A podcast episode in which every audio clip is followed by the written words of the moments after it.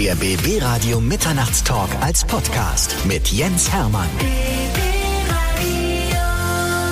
Bei mir ist heute ein Mann, den ich schon lange einladen wollte, weil er steht auf meiner Wunschliste ganz weit oben. Er heißt Matthias Jung, er ist Comedian, er ist Kabarettist, er ist Spiegel-Bestseller-Autor und er ist vor allen Dingen, das ist auch ein wichtiges Thema heute, Jugend- und Pubertätsexperte. Matthias, es ist schön, dass du da bist.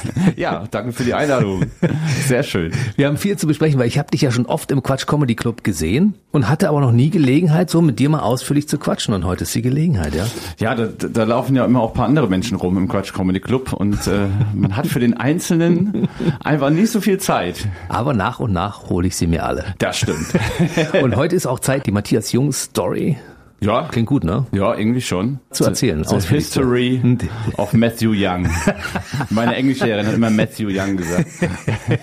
Es klingt eigentlich, hast du gleich einen Künstlernamen weg, oder? Das stimmt, ja. Eigentlich Matthias Jung ist eh so langweilig, ne? Hat, äh, gibt viele Matthias Jungs. In meiner frühen Videothek, als es die noch gab, die Videotheken, als ich noch in Köln gewohnt habe, kam ich hin, ja, Matthias Jung, ja, welcher? Wir haben fünf.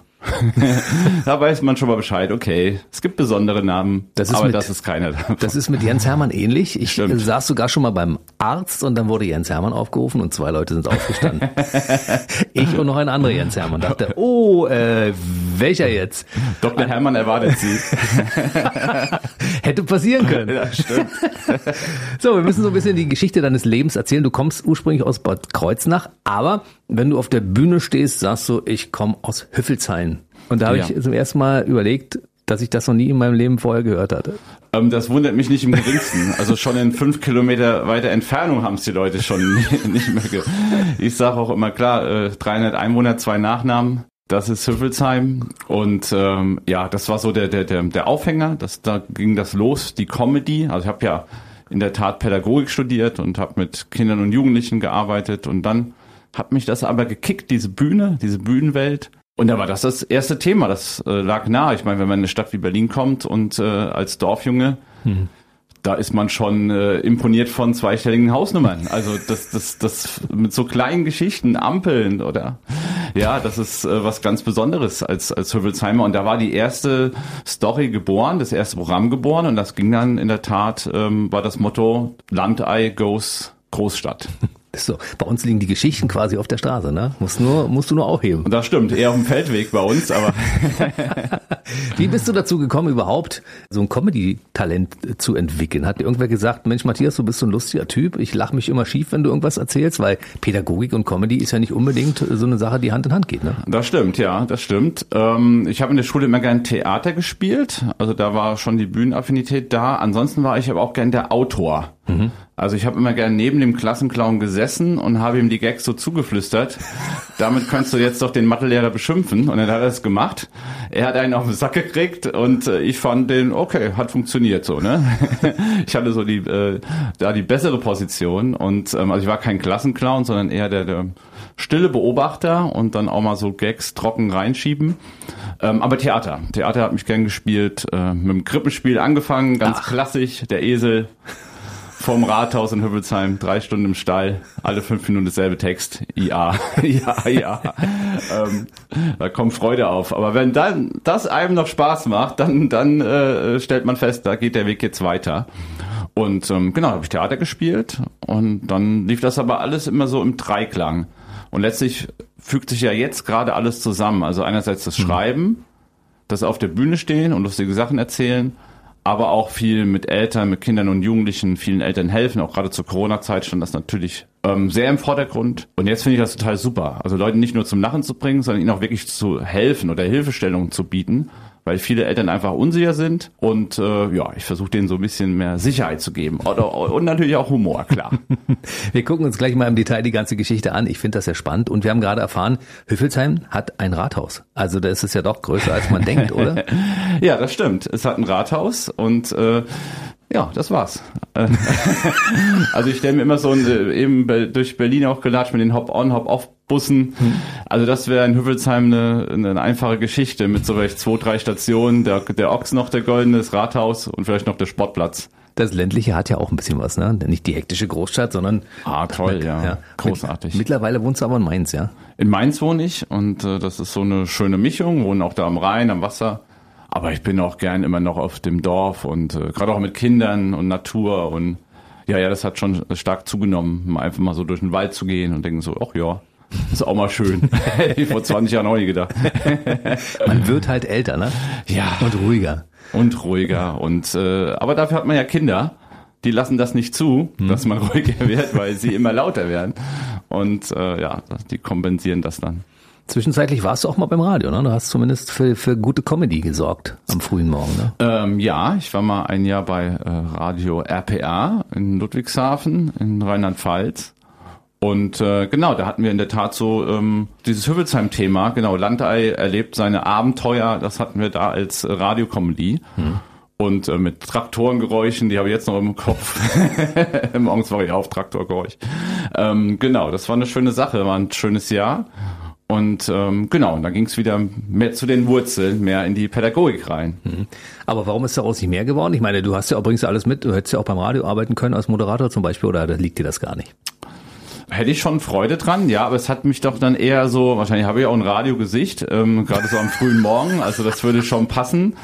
Aber der, das, der Live-Kontakt, also das wirst du ja auch erleben, du hm. bist ja auch ab und zu mal live unter Menschen. Ja, oft. Und das ist schon was Besonderes. Also das ist schon etwas mehr, was mir liegt. Aber pff, man kann nie was ausschließen, also kann ja immer noch kommen. Deshalb wolltest du Pädagoge werden, weil da ist ständig ein Publikum. Also du hast ja immer Interaktion als Lehrer, stehst du vor einer Klasse. Das stimmt. Ja. Äh, aber deshalb bin ich auf die Bühne, weil ich wollte motivierteres Publikum als äh, genau, die auch noch sogar Geld dafür zahlen, ähm, die normalen Zuschauer oder Eltern, die auch jetzt vor allem kommen. Ja, das ist bei Schüler und Schülerinnen nicht immer so gegeben. Es gibt ja wenig Menschen, die freiwillig sagen, ich werde Lehrer. Ja, also ist ähm, rückblickend, weiß nicht, was du als Kind werden wolltest, dann Auch ist alles, äh, Grundschullehrer vielleicht sogar mal, das, das kann schon mal sein. Aber Raumfahrer, Astronaut, mhm, äh, sowas, Traktorist, Bat Busfahrer. Batman wollte ich werden. Heute werden, wollen sie alle Influencer werden. Influencer werden, ja. das stimmt. Früher hatten wir noch andere Ziele und Wünsche. Das war noch so. Jetzt geht's um, um Follower und Follower und äh, ständig die Leute äh, tagtäglich beobachten Gut, auf dem Dorf nennt man sowas Nachbar. Das habe ich seit Jahren schon. Das sind lauter Influencer, die sich meine Sachen ausleihen. Und ja. zurückbringen oder auch nicht? Mehr oder weniger. Vielleicht mal einen Aufruf hier starten. Folgende Liste muss noch abgegeben werden. Mir fehlt noch eine Hake, eine Heckenschere und der Rasenmäher, der genau. Aufsitzrasenmäher von John Deere. Ich, bräuchte ich langsam wieder, genau. der Roboterrasenmäher, der kommt, der kommt wenigstens wieder zurück. Den kann wieder zurückpfeifen. Du bist Pädagoge und hast dementsprechend erstmal mit fremden Kindern gearbeitet, ne? Mittlerweile ist es ja so, dass du deine eigenen quasi in den Büchern, die du geschrieben hast. Das stimmt, das stimmt. Und der wie, Öffentlichkeit zur Verfügung stellst, ja, kann man sagen, ne? Und wie bei der Comedy ist es, glaube ich, erstmal einfacher für andere Leute zu schreiben. Hm.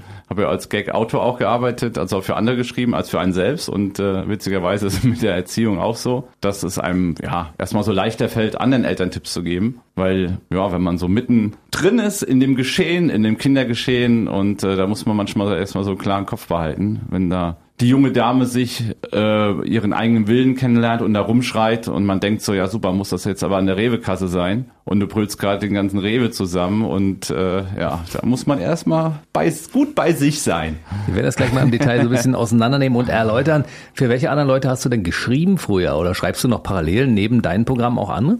Ähm, nee, das schaffe ich nicht mehr, ähm, aber früher war das so auch ein tolles Trainingscamp, um einfach Gags schreiben zu lernen. Hm.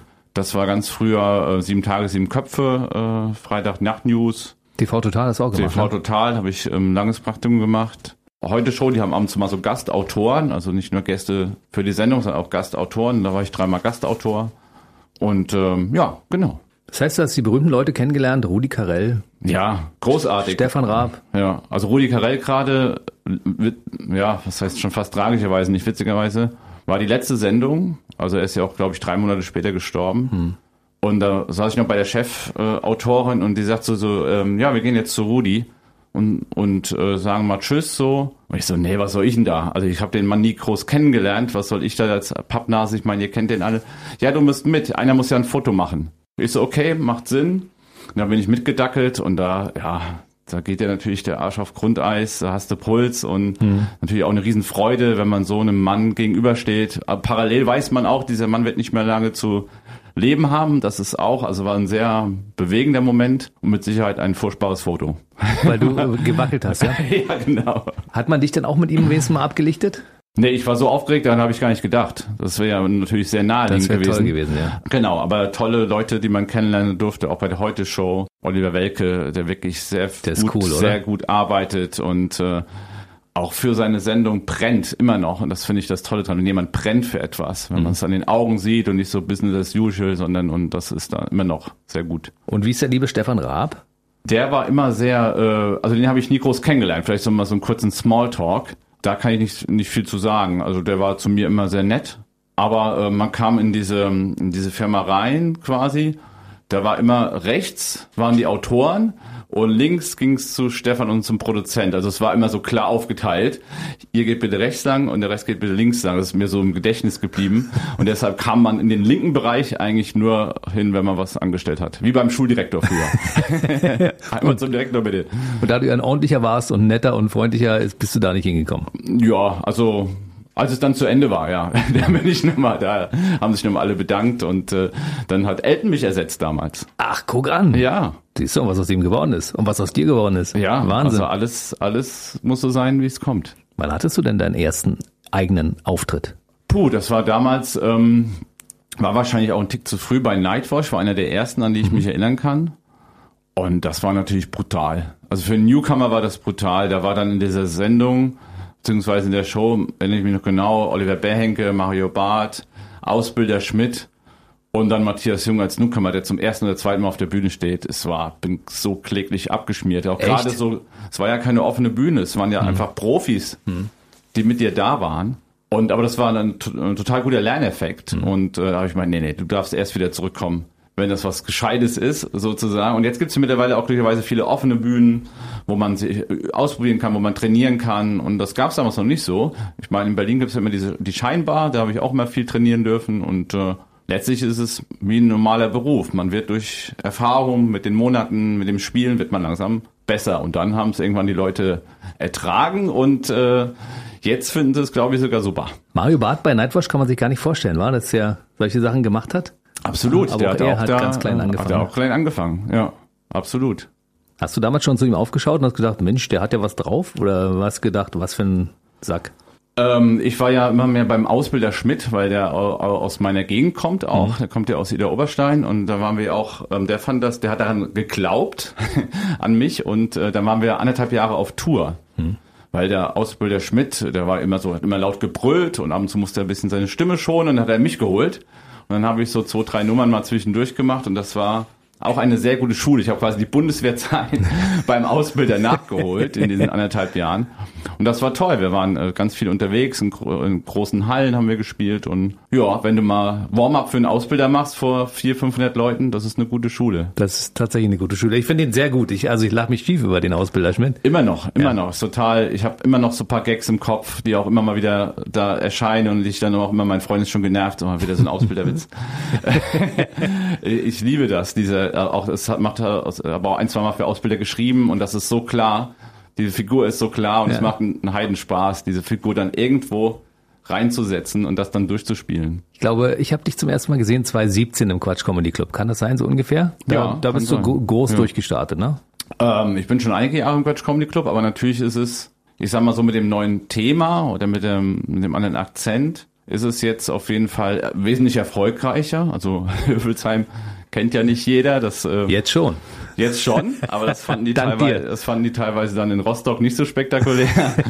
da waren da immer nicht so viel im Solo drin. Aber dass es überall Teenager gibt, überall Kinder, über Jugendliche, über Eltern, das interessiert auch. Ich bin jetzt öfters auch in, Österreich, in Österreich, Schweiz. Klar, macht alles Sinn. Überall laufen die Teenies rum, überall haben sie das Buch gelesen. Und das ist natürlich großartig, wenn man auf einmal da wirklich vor großem Haus spielt. Und vor allen Dingen ist Voll ja, im Haus. das sind die jungen Leute, sind ja dein Publikum jetzt auch, ne? Du machst ja äh, Poetry Slams mit den Jungs, ne? Und, und Mädels und Lehrern und so.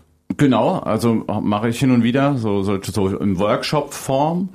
Habe aber auch ganz viele Science Slams äh, moderieren dürfen, um da auch diese Faszination auch zu spüren, dass man ein Thema, was an sich trocken ist oder wo man eigentlich überhaupt keine Ahnung von hat, aber unterhaltsam präsentieren kann. Und das ist ja jetzt auch letztlich beim Buch so. Pädagogisch trockenes Thema, ne, Pädagogik, huiuiui.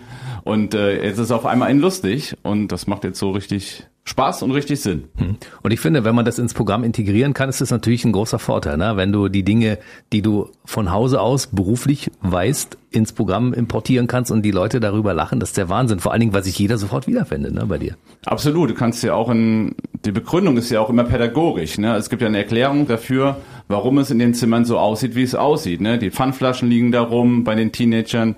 Es wird nicht gelüftet, ähm, die Essensreste überall. Aber ich bin letztens auch bei meinem Sohn die Tür rein, da haben mir Ameisen eine Rettungsgasse gebildet. zur, zur Pizza mit der Königin vorneweg. Und das Schöne ist ja, das, das macht natürlich total Spaß, mit den Eltern das durchzugehen und dann auch die Gags zu machen und es auch einen Tick zu übertreiben. Und aber auch am Ende zu sagen, ähm, das hat seinen Sinn, warum das so ist. Weil die Kinder haben auf einmal was, was sie als Kinder noch nicht hatten, die Jugendlichen. Nämlich das Gefühl von Privatsphäre ist auf einmal da. Mhm. Und deshalb kommt das Gemotze, weil sie auf einmal merken, ich bin ein eigenes Wesen. Das ist quasi meine eigene Wohnung in der großen Wohnung. Und das habt die Eltern zu beachten. Und da machen sie erstmal natürlich in Form von Rebellion erstmal, was sie wollen. Aber das dürfen wir nicht vergessen, dass das auf einmal da ist, das Gefühl von Privatsphäre bei unseren Kindern. Hm. Ich habe es ja zweimal erlebt. Es war quasi für mich ein Déjà-vu. Meine eine Tochter ist schon über 30 mittlerweile. Da konnte, ich mich, da, da, konnte ich mich schon fast gar nicht mehr dran erinnern, als sie ja. über Nacht von der Prinzessin zum bösen Oha. Monster mutiert ist. Ja, ja, geht manchmal schnell. Aber ich lebe jetzt in einer Patchwork-Familie, da habe ich noch mal ein paar Leihkinder dazubekommen sozusagen. ja, nochmal nachgeschoben. Ja, nochmal nachgeschoben. Und die kamen in, in mein Leben, als sie so neun und 14 waren. Da hättest du die Bücher definitiv gebraucht. Ja. Also für den Neunjährigen das Erziehungsstatusbuch und das Chill mal für den 14-Jährigen. Chill mal. Da gab's auch natürlich das, das passende Programm dazu, ne? Aber dieser, dieses Buch Chill mal, am Ende der Geduld ist noch viel Pubertät übrig. Als das damals rauskam, ein Aufschrei ging durch die Menschen, alle haben gesagt, man kann dieses schwere Thema, dieses sperrige Thema auch ein bisschen lustig und unterhaltsam rüberbringen. Darauf haben die Eltern gewartet. Also so krass kann man das, glaube ich, sagen, weil entweder ist es so pädagogisch, Jesper Juhl, Katharina Saalfrank, Jan Uwe Rocke, alles tolle mhm. Pädagogen, aber es ist halt, es liest sich halt immer pädagogisch. Und mhm. ich hatte es eigentlich immer vor, beim Studium war mir das auch immer sehr pädagogisch. Ich wollte es in den Alltag reinbringen. Ich wollte es lustig machen. Ich wollte es ja plausibel machen. Ich wollte es gut erklären. Und ähm, das ist mit dem Chilmer-Buch ähm, auf einmal durch die Decke.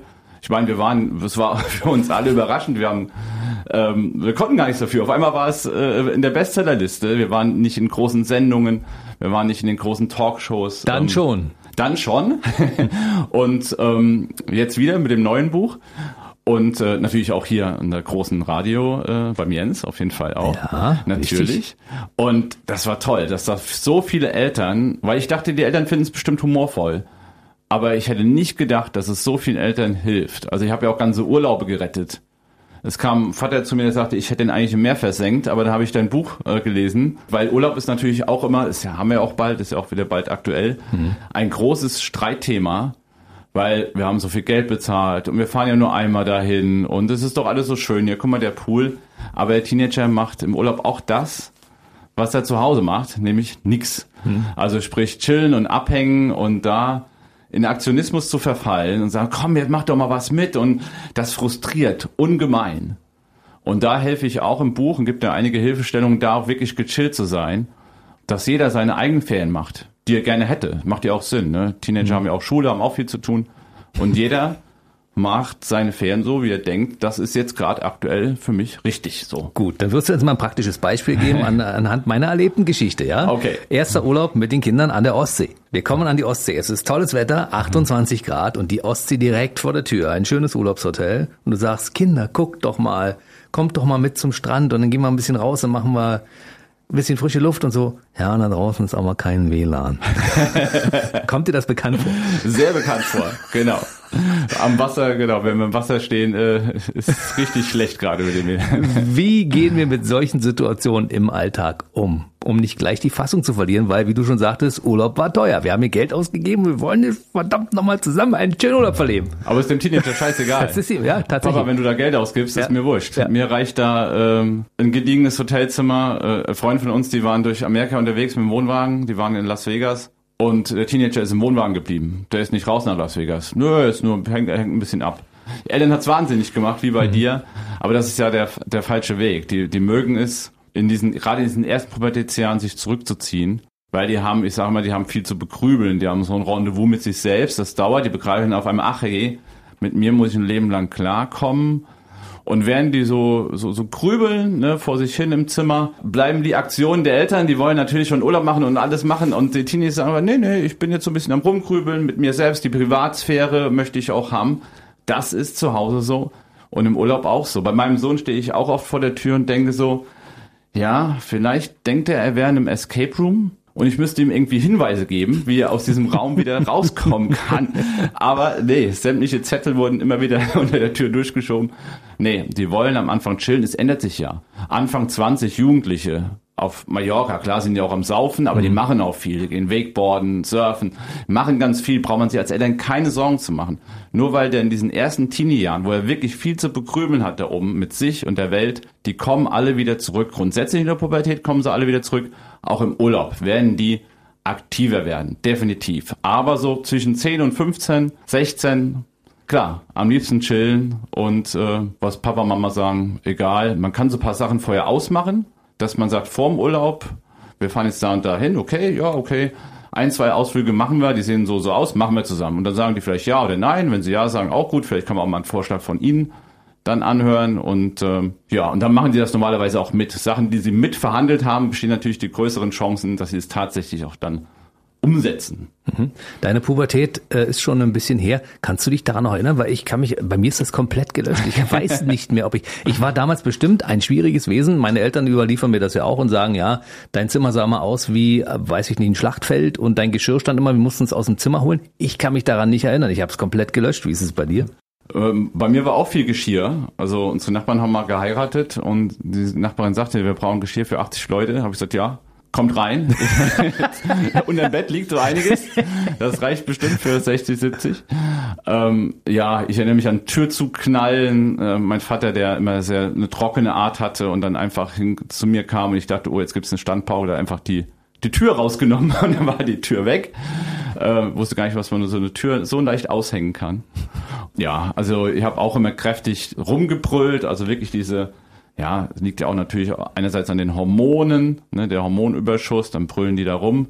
So war ich auch, aber habe natürlich auch rebelliert und wollte mich abnabeln, was aber auch nötig ist, weil das ist ja der Sinn der Pubertät, dass wir uns von unseren Eltern abnabeln und unseren eigenen Weg gehen, weil ansonsten der Kühlschrank ist ja da immer voll, dann würde man ja bleiben quasi. Dann gibt's ja gar keinen Grund auszuziehen. Das ist genau der Punkt. Aber jetzt sag mal bitte, warum Hotel Mama so beliebt ist.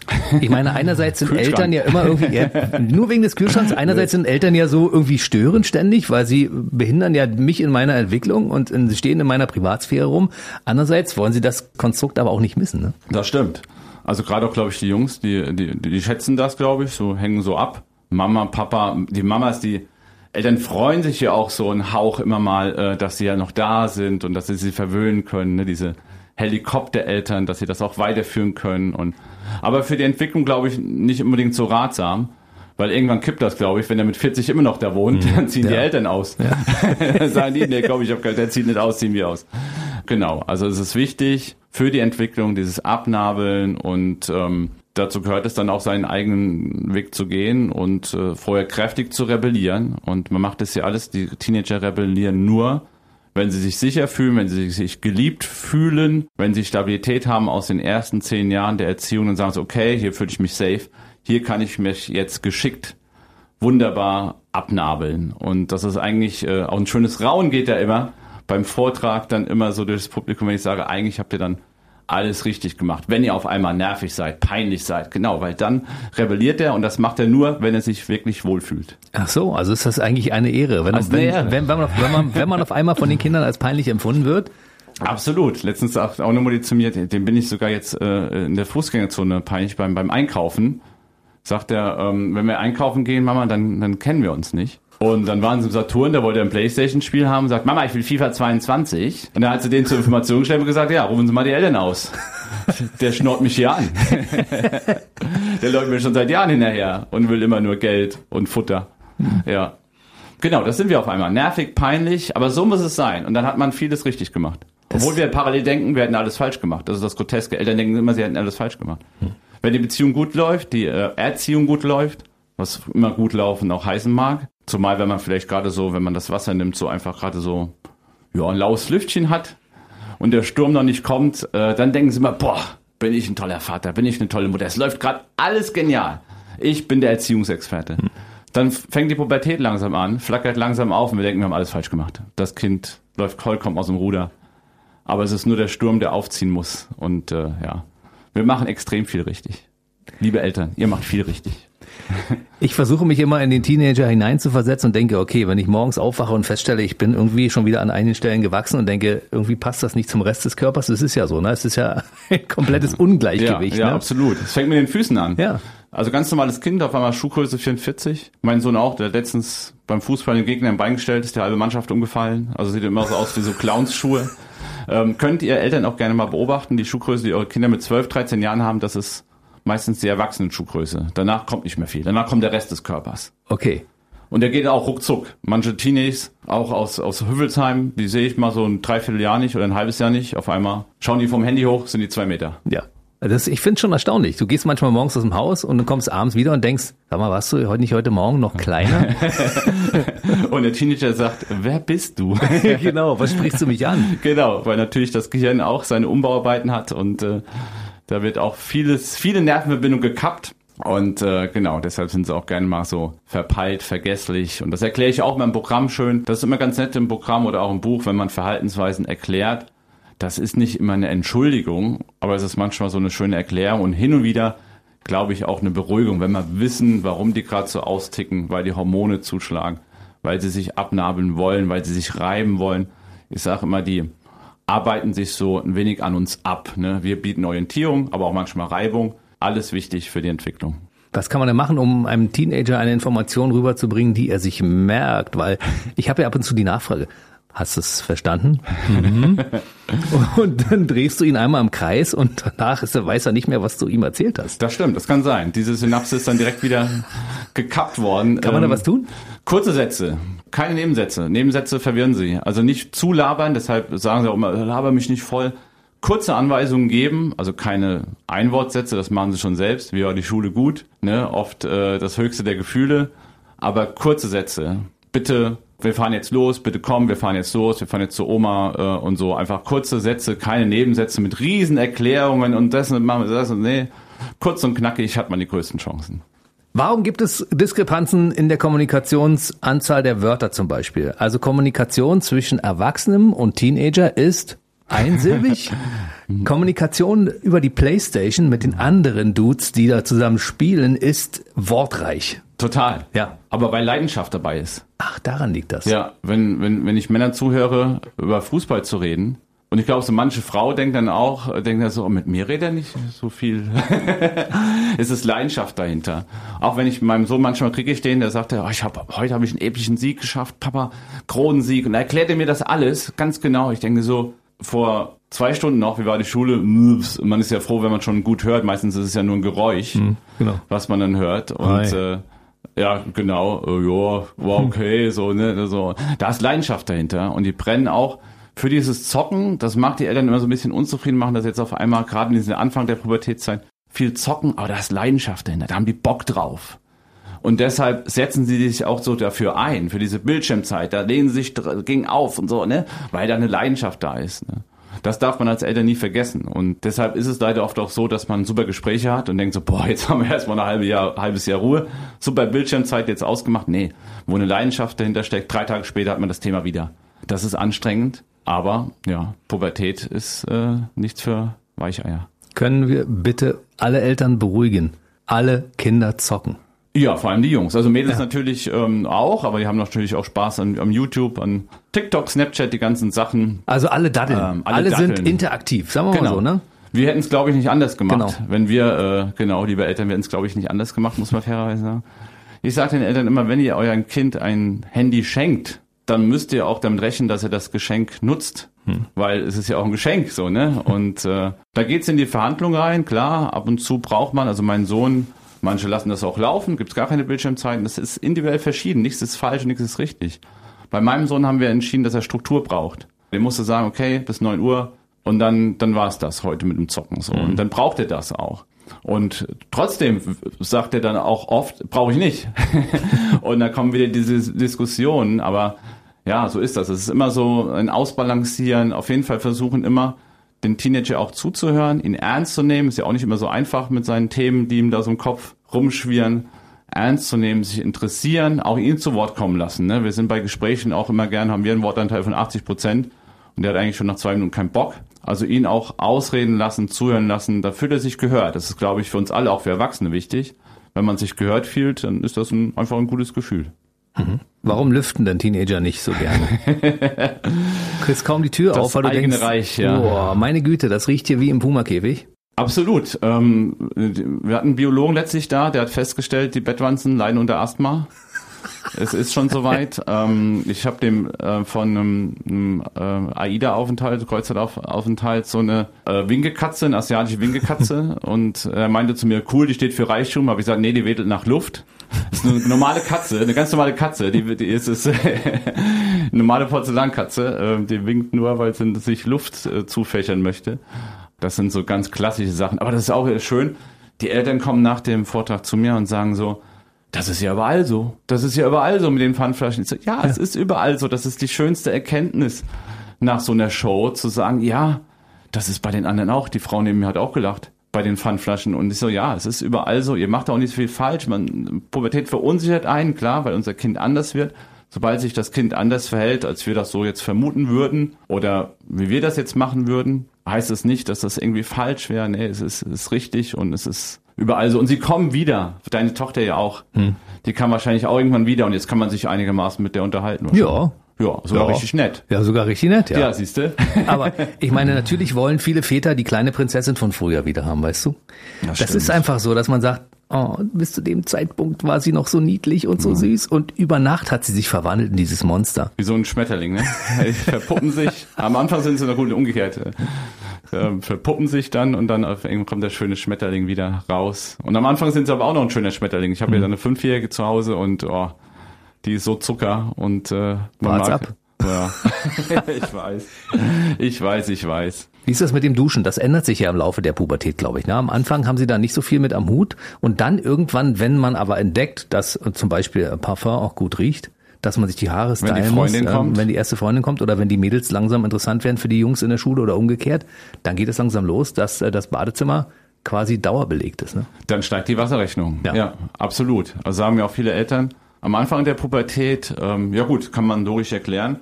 Ähm, man hat einen Kindkörper, dann verändert er sich, der Körper, wird langsam, ja, wachsen Haare oder Brüste, äh, alles, alles wächst und, und macht und tut und das ist einem so ein bisschen peinlich, ne? Das entsteht so ein Schamgefühl, das will man nicht. Deshalb haben sie oft manchmal auch so die mehr so ein Hoodie an, wo die sich dann wirklich so ein bisschen ähm, dann schützen wollen und was man nicht mag, das, das pflegt man nicht.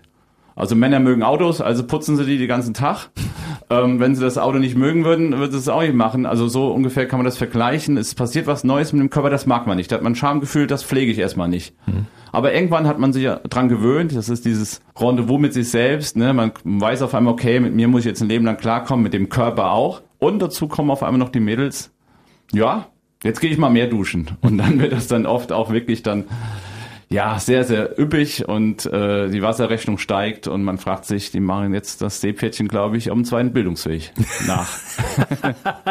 Aber es ist tatsächlich auch so, wie du in deinem Programm sagst. Also man müsste im Prinzip äh, pro Kind ein eigenes Badezimmer haben, damit die sich da in Ruhe austoben können. Ansonsten, wenn es ein Gemeinschaftsbad gibt, das Ding ist ständig 24 Stunden, äh, sieben Tage die Woche blockiert, ne? Das stimmt. Ich, es hat mir eine Mutter erzählt, ich weiß nicht, ob es stimmt, aber ich glaube schon. Sie hat mir erzählt, sie hat ein wichtiges Bewerbungsgespräch gehabt und sie hat äh, sich eine Matratze vors Bad gelegt, damit sie morgens die erste ist. und einen Wecker gestellt und weil wenn die Tochter erstmal abschließt, dann dann ist äh, dann kommt die da auch nicht rein. Ne? Äh, Teenager ignorieren ja auch immer, ja Bewerbungsgespräch der Mama, ja mein Gott, meine Frisur ist jetzt wichtiger. Empathie kommt immer später. Teenager kümmert sich immer gern erstmal um sich, um mit sich selbst klarzukommen. Wie dann andere Leute um sich rum so verhalten und denken, da haben die noch Probleme mit. Da werden noch viele Nervverbindungen gekappt, was das angeht. Also Empathie kommt schleichend, also Verständnis für den anderen haben, sich in den hinein zu versetzen, sich Konsequenzen bewusst zu machen. Da habe ich auch noch ein schönes Beispiel, passt zum Urlaub. Bitte, wenn euer Teenager den Koffer packt, habt ihn ein wenig im Blick. Weil letztes Jahr Jakob mit seinen Eltern 14 Tage Österreich, die Mutter legt ihm vorm Urlaub den Koffer hin. Jetzt rat mal Jens, wie viele Unterhosen hat er eingepackt? Eine oder, eine oder gar keine, weil er hat ja eine an, ne? genau. Aber es waren tatsächlich zwei. Habe ich ihn auch gefragt, für was, für jede Woche eine, sagt er, nee, falls Papa eine vergisst. ähm, ein bisschen denken sie dann doch mit. Aber das ist ein schönes Beispiel dafür, dass sie nicht vorausdenken können. Die können das noch nicht. Das ist nicht machbar. Die werden niemals 14 Unterhosen da reinmachen. Nie. Und ähm, genauso gehen sie dann auch mit den Mitmenschen um, dass sie einfach Probleme haben, die Emotionen von denen zu lesen, auch in den Gesichtern. Das hat man auch studienmäßig herausgefunden. Und äh, Empathie kommt schleichend ab und zu, flackert's mal auf. Also wenn du natürlich total krank da liegst, das peilen sie schon, ja. Dann denken sie schon, oh Papa, kann ich dir was Gutes tun? Aber so mal so durch die Blume mal so schauen, ob es dem jetzt gut geht, ob ihn das stört oder nervt ähm, oder weiterdenken, das schaffen die noch nicht. Wie ist es eigentlich? Früher gab es ja, als ich bin ja Generation X, ja. Früher gab es ja so Hierarchien. Der Vater war das Familienoberhaupt oder wurde, wenn der eine Ansage gemacht hat, wurde auf den gehört. Heutzutage sind ja die Eltern mehr oder weniger so Freunde, ne? Die wollen ja mit den, mit den Jugendlichen gleichmäßig cool so umgehen. Furchtbar. Haben, haben, das ist, glaube ich, das ist nicht gut, oder? Nö, also ich möchte auch keinen 30 Jahre älteren Freund haben. Also klar kann das ja. mal sein, dass man sich mit jemand gut versteht. Aber eigentlich mein bester Freund ist genauso alt wie ich und, und der weitere Kreis eigentlich auch. Nee, also ganz schlimm. Also dieser laissez-faire-Erziehungsstil, dieser Kumpelstil, ähm, nee, also die Teenager brauchen, auch in der Pubertät, starke Eltern mit einer klaren Haltung, die auch mal so eine Orientierung geben, die mal einen Weg vorgeben, die auch mal so ein klares Nein setzen. Also in der Pubertät immer sich wenig Baustellen aufmachen. Aber die wenigen, die man hat, bedarf es einer klaren Haltung und das tut dem Teenager auch gut, wenn er weiß, okay, da sind die so klar und da kann ich mich dran abarbeiten. Mein Vater war auch immer sehr klar in seinen Entscheidungen. Er sagte, also Bub, wenn du mich fragst, frag deine Mutter. Sehr klare Entscheidung. Brauchen Teenager unbedingt und zwingend eine eigene Sprache? Weil es ist ja manchmal so, dass sie sich unterhalten und du stehst daneben und denkst, hä? Junge! Alter Digga, Junge! Gut, bestimmte Dinge ja, versteht man ja noch, weißt du? Iso. Ja, Iso. Iso, sagt er immer. Bestimmte Dinge versteht man ja. Aber bei manchen Dingen muss ich teilweise, ich musste eine neue Sprache lernen. Absolut. Digi, fühle ich. Äh, Credits gehen bin, raus bin an. Lost und äh, crunched Ja. und äh, ja, ja. Ich habe manchmal Verwandtschaftstreffen. Meine Freundin hat die ganze Verwandtschaft in der Eifel. Und da verstehe ich gar keinen. Da verstehe ich die Kinder nicht mit ihrer Jugendsprache. Die Eifelaner verstehe ich auch nicht, weil die halt eifelig sprechen. Also da denke ich manchmal, wo bist jetzt in, in, in welchem Land bist du jetzt da aufgetaucht? Ja, also die suchen jetzt natürlich ähm, auch, hat das es hat letztlich hat alles viel mit diesem Abnabeln zu tun. Die suchen jetzt quasi ihresgleichen, ne, das ist ihnen wichtig, Kumpels, Freunde, enorm wichtig, auch für die soziale Entwicklung. Auch gerade in dieser vorpubertären Phase, wenn wir da schon uns irgendwie schauen, wie wir mit denen klarkommen, mit dem mit meinen Kumpels, da wird viel kritisiert, oh, die, die Alma hat das und das gemacht und das und das gesagt und der hat so schlecht geschossen und das ist enorm wichtig. Deshalb plädiere ich auch immer die Eltern, ja, zur Corona-Zeit, man holt dann immer nur ein Kind nach Hause. So, einen darfst du mitbringen. Nee, die Bude muss voll sein. Das ist anstrengend ohne Ende. Aber es ist, und kann man ja auch dann mal rausschicken, es ist so wichtig, dass sie in der Gruppe den Platz finden. Bin ich eher ein schüchterner Typ oder bin ich eher so der Gruppenleader?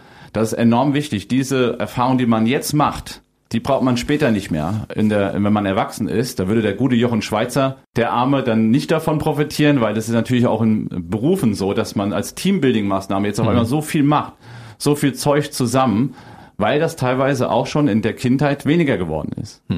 Und diese Sachen, die man jetzt so macht, die man weiß, okay, wenn der das so macht, dann muss ich so reagieren, dann ist er jetzt wütend. Und die schauen sich ganz viel ab und das ist enorm wichtig, das jetzt auch zu fördern. Und die Kinder brauchen Kinder, das ist eh schon mal generell so.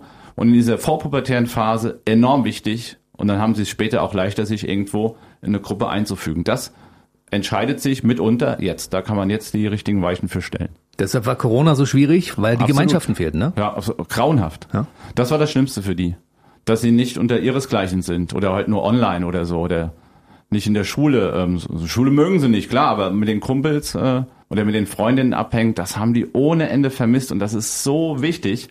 Deshalb kam ja auch letztens erst die Meldung raus, dass äh, Schulen und Kitas ja immer offen jetzt gehalten werden sollen. Das ist grob fahrlässig gewesen. Und das muss man so deutlich sagen. Man hat da so vielen Kindern und Jugendlichen auch so viel Schlechtes angetan, was man nicht im Blick hat, ne? Von oben herab. Als Erwachsener, Pubertät ist weit weg. Und ja, dass mir die Kinder und Jugendlichen einfach zu Hause, die freuen sich, wenn sie zu Hause sind. Nee, ist für die Entwicklung schlecht gewesen. Apropos Entwicklung. Das erste Buch hieß Chill mal am Ende der Geduld ist noch viel Pubertät übrig. Das neue Buch heißt Erziehungsstatus kompliziert, Pubertät im Anmarsch. Also du zäumst das Pferd von hinten auf? ja, witzigerweise schon. Es wird am Ende eine Trilogie. Natürlich auch passend zu meinen Kindern. Also der Sohnemann ist ja elf, also da passt das Buch jetzt perfekt. Meine mhm. ganzen Erfahrungen sind drin. Als Pädagoge aus den Beratungen mit den Eltern, aber auch natürlich die eigenen Erfahrungen, einfach was zu Hause halt so ständig so abgeht. Und es ist, glaube ich, eine schöne Mischung. Und äh, ja, die Tochter ist fünf. Die ist so, beendet gerade so ihre Trotzphase, glaube ich. Und äh, habe ich mir auch schon viel aufgeschrieben. Und das wird wahrscheinlich in zwei, drei Jahren das nächste Buch sein, weil diese Trotzphase ist ja die erste Autonomiephase. Diese erste kleine Pubertät. Kann ich alleine, lass mal, ich zieh die Jacke an und so. Da merkt man langsam, okay, sie begreifen auch, langsam. Ich bin ein eigenes Wesen. Sie sind natürlich noch in diesem Familienverbund mit drin und kritisieren uns noch nicht so, wie jetzt das unsere Teenager machen. Mhm. Aber auch da wird schon mal geguckt, guck mal, das kann ich allein und lass mir meine Ruhe. Ich gehe jetzt ins Zimmer, Tür zu. Wie viel von dem, was du gelernt hast als Pädagoge, kannst du jetzt auf deine eigenen Kinder übertragen? Wie viel stimmte davon noch? Oder ist das alles komplett konträr? Nichts. Dass ich darüber Vorträge halte, wäre ja ein, ein, ein, ein Witz. Also der denkt natürlich, ich hätte überhaupt keine Ahnung was dann hat man alles richtig gemacht. Letztlich, das haben mhm. wir ja eben so schön, schön gesagt. Also hin und wieder, wenn ich die Erklärung weiß, ich glaube, das ist aber jedem Mensch so und das ist auch, das Thema ist eigentlich auch egal. Wenn ich eine Erklärung von was weiß, das hast du ja auch vorhin geschildert im, im Vorgespräch bei deiner Tochter, himmelhoch jauchzend, zu Tode betrübt, auf Innerhalb einmal von gut gelaunt, äh, von zwei Minuten. Ja. Und dann weiß man wirklich, da ist gerade ein Schalter. Da wird gerade ein Schalter überlegt. Ein, enormer Hormonüberschuss, gerade bei Mädels. Die haben vermehrten Hormonüberschuss dann, die da, das, was da rausschießt. Und dann beobachte ich immer, sage ich zu den Eltern immer, und was waren zwei Stunden später? Haben die sich oft entschuldigt, ne? Da sagen die Eltern, ja, die kamen zu mir und sagt so, Mama, Papa, ich weiß gar nicht, was da los war. Entschuldigen sich sogar manchmal. Und da merkt man, dass die Kinder auch so viel Hilfe brauchen. Die ist ja total grotesk. Die beleidigen einen und man denkt so, boah, nee, Nerv, oh, nee, aber nicht persönlich nehmen, bitte nicht persönlich nehmen, sondern die brauchen immens gerade sehr, sehr viel Hilfe, weil sie mitten in der Pubertät stecken, die Hormone kommen und dann zwei Stunden später kommen die oft an, entschuldigen sich und dann merkt man wirklich, okay, boah, da ist gerade im Gehirn so einiges passiert und es hat dich komplett überfordert und komplett rausgerissen und dann hilft, ehrlich gesagt, in den Arm nehmen wäre da, glaube ich, ganz gut. Auf keinen Fall, hört sich auch immer leicht an, nichts persönlich nehmen. Wir werden meistens oder oft richtig hardcore beleidigt du bist der schlechteste Vater, Mama, ich hasse dich. da hilft auch manchmal nur atmen und äh, eine Mutter sagt letztens so schön, sie hätte ja nie gedacht, dass sie die Atemübungen aus dem Geburtsvorbereitungskurs 15 Jahre später braucht. Ich habe gesagt, ruf doch mal an, vielleicht kannst du es nochmal auffrischen. Ist vielleicht für die ganzen Hebammenpraxen nochmal ein neues Feld. das können Sie in 15 Jahren nochmal brauchen. Genau. Passen Sie gut auf. Äh, Matthias, wann ist der richtige Zeitpunkt? In dem Augenblick, wo der Teenager durchdreht und austickt und dich beleidigt, gleich in den Arm nehmen oder erst ein bisschen Zeit vergehen lassen, bis man ihn dann in den Arm nimmt und sagt, ja, ist ja alles gut. Ich hatte ja auch so eine Phase. Wir nehmen das Motto, das Eisen schmieden, solange es Heiß kalt ist. ist. Ach, kalt. Kalt. kalt, kalt, kalt. Wir sind wieder beim Fußball. Wenn ja. äh, die Hertha gegen Union spielt, und ein, ein, ein Tor passiert oder ein Elfer und der nicht berechtigt ist, da dann dem Fan zu erklären, ähm, können wir da mal normal drüber reden. Also ich glaube, das war jetzt doch ein Foul und der wird dir an die Gurgel gehen. Also so, ich glaube, wenn man hormonell oder einfach gerade in dieser emotionalen Ausnahmesituation, muss man fast sagen, die sind ja eine Ausnahmesituation. Da das Eisen schmieden, solange es kalt ist, wir warten zwei, drei Stunden ab, das meine ich auch mit dem Entschuldigen danach, mhm. sie kommen meistens von selbst sogar an. Hin und wieder gehen wir hin, weil wir sind der erwachsene Part, der souveräne Part. Wir nehmen unser Gespräch und gehen dahin und sagen, du, das finde ich total verletzend, wie du mich dafür angegangen bist. Das kann man auch sehr gerne sagen. Entwickelt sich im Normalfall ein ganz sinnvolles Gespräch. Man ist oft danach ein bisschen besser gelaunt, alle Beteiligten. Sollte aber auch wissen, dass es drei Tage später wieder so sein kann, wie wir schon gesagt haben. Ich glaube, wichtig ist natürlich als Erwachsener zu wissen, man darf nicht selbst auch laut werden und austicken, weil man sagt mitunter Dinge, die verletzend sind. Und sowas merkt sich ein Teenager auch. Ne? Man muss einfach diesen Grundsatz begreifen. Sie tun in dieser Zeit nichts gegen uns, sondern viel für sich. In diesem Abnabeln, in diesen körperlichen Prozessen, für die sie alle nichts können. Die Hormone schießen bei dem einen oder anderen mehr oder weniger mehr oder weniger ein. Die können nichts dafür. Auch dieses Beleidigen, das gehört dazu, zum Abnabeln dazu. Das dürfen wir nicht persönlich nehmen. So, ich, natürlich hört sich, hört man lieber, ich liebe dich, statt ich hasse dich. Ich hasse mhm. ist auch ein Schlimmes kräftiges Wort. Ja. Wort. Mhm. Aber wenn man das irgendwie dann so ein bisschen sich runterdekliniert und sagt, okay, das ist jetzt doch nicht so, jetzt einfach nur, dass sie mich doof findet oder ich mich mich zu sehr ein, Das bekommen wir auch dann zu hören. Ne? Oft mischt man sich als Eltern zu stark ein. Bekommen wir dann zu hören, Mama, du nervst, Papa, du nervst. Was heißt das? Das heißt, wir sind eigentlich bei dem Thema zu nah dran, kontrollieren zu viel. Also hier muss man vielleicht auch paar Sachen, die werden ja auch älter, neu aushandeln, sich ähm, ja vielleicht auch mal mehr rar machen. Das ist ja auch eine Chance für die Eltern, die sie oft nicht nutzen. Pubertät ist die Möglichkeit, wieder so viel für sich selbst zu machen, mal wegzugehen, mit den Freunden wegzugehen, mhm. sich wieder mehr als Frau oder als Mann zu fühlen, einfach auch mit dem Partner zusammen. Und man ist dann ein Tick weniger Mama und Papa. Es, es wird weniger. Und das ist ja auch richtig so. Das muss man sich auch, glaube ich, auch ein bisschen begreiflich machen, dass das auch eine große Chance ist. Mhm. Und wenn wir zu nah dran sind, dann bekommen wir das direkt um die Ohren gehauen. Thema Sanktionen. Beispiel. Man sagt, du darfst bis um 12 Uhr also bis Mitternacht äh, tillern und dann gehst du schlafen, weil morgen ist Schule. Dann stellt man fest, um eins sitzt er oder sie immer noch und ist am Daddeln. Jetzt kann man natürlich hingehen und sagen, mach aus jetzt oder die Playstation einziehen oder sonst irgendwas. Aber was ist der richtige Weg? Strafe oder nicht Strafe? Nö, kein Fall Strafen. Ähm, bei bei ähm, jüngeren Teenagern würde ich das vorher ausmachen. Bei teen jüngeren Teenagern ist es so, dass sie im Alltag oft meckern, aber die Werte noch klar sind. Dass man sagt, so, um halb zehn geht's schlafen, das und das Prozedere Rituale, da freuen sich immer viele Pädagogen, Rituale, großartig. Mhm. Und ähm, dann klappt dieses eigentlich schon ganz gut. Bei älteren Teenagern muss es auch zur Selbstwirksamkeit kommen. Das lassen viele Eltern gar nicht zu, aber das ist so wichtig. Die müssen begreifen, wenn ich um eins, zwei Uhr ins Bett gehe, ist ja auch jeder andere, ist ja, jeder Schlaftyp ist ja anders. Es gibt ja die Lerchen, die Eulen, ne? Mhm. manche sind so die Nachtmenschen, ne? Und die müssen begreifen, oh, wenn ich um zwei ins Bett gehe und muss morgens wegen der Schule um sieben raus, das schaffe ich nicht. Und dann machen die das ein halbes Jahr lang. Nee, das schaffe ich nicht. Das ist so, ich muss um zwölf ins Bett gehen. Aber das müssen Sie herausfinden. Mhm. Nicht wir Eltern. Sie müssen auch herausfinden, Sie sind oft sehr umsichtig, weitaus umsichtiger mit dem Handy, dem Smartphone als wir, weil die damit aufgewachsen sind. Wenn ich im Gespräch mit Teenagern bin, die gucken nicht aufs Handy, mit denen kann ich eine halbe Stunde quatschen. Die gucken nicht aufs Handy. Die Eltern werden nervös, schauen zwischendurch aufs Handy. Die sind damit groß geworden.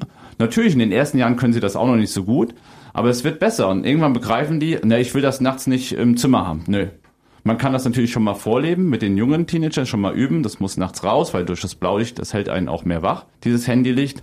Aber es muss Selbstwirksamkeit her. Bei den mittelälteren Teenagern. Sie müssen selber herausfinden dürfen, okay, das ist mein Schlafrhythmus. So ein Schlaftyp bin ich. Mhm. Also wir warten auf die Selbsterkenntnis unserer Teenager, die müssen genau. Dinge alleine rausfinden. Und vorher, bei den jüngeren Teenagern sagen wir klar, du musst so eine Abendroutine, Rituale. Mhm.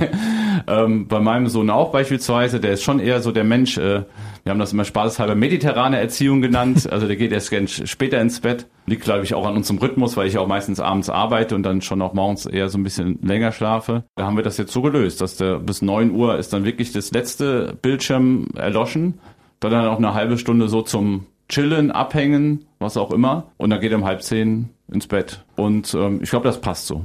Dann geben wir an dieser Stelle mal die Empfehlung, äh, in die Bücher mal unbedingt, also sich die Bücher nicht, nicht reinzulesen, sondern man soll sie komplett lesen, weil da stehen wirklich viele Sachen drin, wo man sagt, ah, jetzt weiß ich auch, wie man mit diesem Problem umgeht. Also der erste Teil für die etwas Älteren war, chill mal, am Ende der Geduld ist noch viel Pubertät übrig. Genau. Das genau. ist für die Generation ab 13, 14. 13, 14 und das neue Buch heißt Erziehungsstatus kompliziert, Pubertät im Anmarsch. Das ist für die für die, genau, das ist so für ab, ab acht Jahre kann das schon sein. Das mhm. ist für die, wenn die ersten dunklen Wolken auftauchen, weil wir wissen ja auch alle, äh, das Vorglühen entscheidet, wie die Party wird. Ja, klar. Ähm, und äh, wir wollen gut vorglühen und da kann man wirklich schon viel, wenn wir wieder bei richtig und falsch sind, man kann da viel richtig machen in dieser Zeit. Mhm.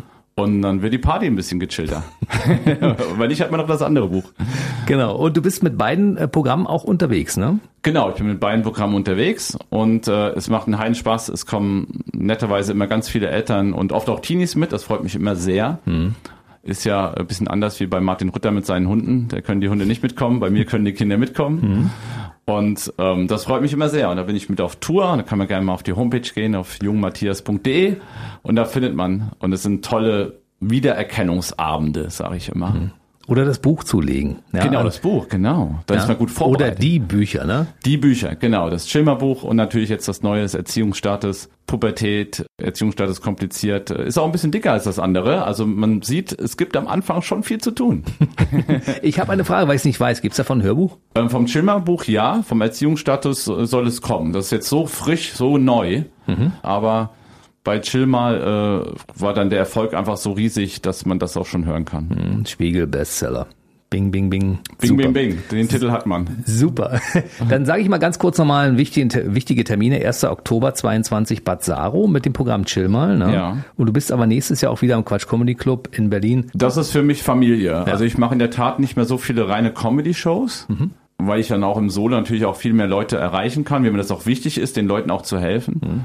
Aber Quatsch Comedy Club ist für mich Familie und äh, da, da fahre ich äh, jetzt schon seit über 15 Jahren hin, ich glaube 17, 18 schon. Angefangen mit Ediths Talentschmiede. Das ist Familie für mich. Wenn die rufen, komme ich. Aus Mhm. Gut. die Maus. Also man kann dich regelmäßig auch bei uns in der Region sehen. Ein Termin zum Beispiel wäre der 10.05.2023, da ist er wieder. Mit dem Programm als Solo, Erziehungsstatus kompliziert, anderthalb Stunden oder zwei Stunden unterwegs. Genau, eineinhalb Stunden. Und vorher kann man ja das Buch lesen. Ja. Das ist ja noch ein bisschen hin. Dann lest Dann- die Bücher und dann bis dahin. Lest euch ein und dann guckt euch das Ganze an. Infos gibt's natürlich auch in den sozialen Kanälen. Du bist bei Instagram und Facebook, ne? Ja. Gibt ja. es bei Facebook diese äh, Müttergruppe noch, wo du den Müttern Ratschläge gibst und so? Ja, mit der Daniela Strubel zusammen, ähm, Keep Cool Mama. Das hat sich auch wunderbar entwickelt. Wir sind jetzt 14.000 Muttis und Fattis. Und da wird die Pubertät, gehen wir jeden Tag durch. Manchmal ernst, manchmal sehr ernst, manchmal lustig, manchmal sehr lustig. Manchmal einfach nur Hilfestellung. Wie viel Taschengeld gibt's bei euch? Ganz cool, ganz wichtig und eine tolle Gruppe. Ähm, genau, man sollte nur Kinder in der Pubertät haben. Das ist die einzige Vorgabe. Sonst kommt keiner rein. Hm, sag nochmal den Namen. Keep Cool Mama. Bleib bitte für uns Dankeschön. unbedingt an dem Thema dran, weil es ist ganz toll und unterhaltsam und schön, wenn es mal ein Comedian auf die unterhaltsame und lustige Art und Weise rüberbringt, weil es ist ja ein schwieriges Thema für einige Eltern, wo sie sagen, ich verzweifle gleich und dann kommt Matthias Jung um die Ecke und dann ist es gleich alles viel, viel leichter. Etwas gechillter, ja. Mhm. Ich glaube, dass das, das Feedback kann ich geben. Ähm, es hat vielen Eltern sehr gut getan. Und mir auch. Das, da, da geht mir das, das Herz auf. ja, und mir jetzt auch. Viel, vielen Dank für die letzte knappe Stunde. Es war ganz toll und wir sehen uns bei Gelegenheit ähm, dann mit, mit Teil drei oder zwischendurch einfach mal, ne? Wenn du Genau, zwischendurch mal. Ja, komme ich mit den Kindern vorbei. Genau, bringen Sie einfach mit. Stimmung. Bis dann. Bis dann. Ciao. Dankeschön. Der BB Radio Mitternachtstalk. Jede Nacht ab 0 Uhr. Und jeden Freitag der neueste Podcast.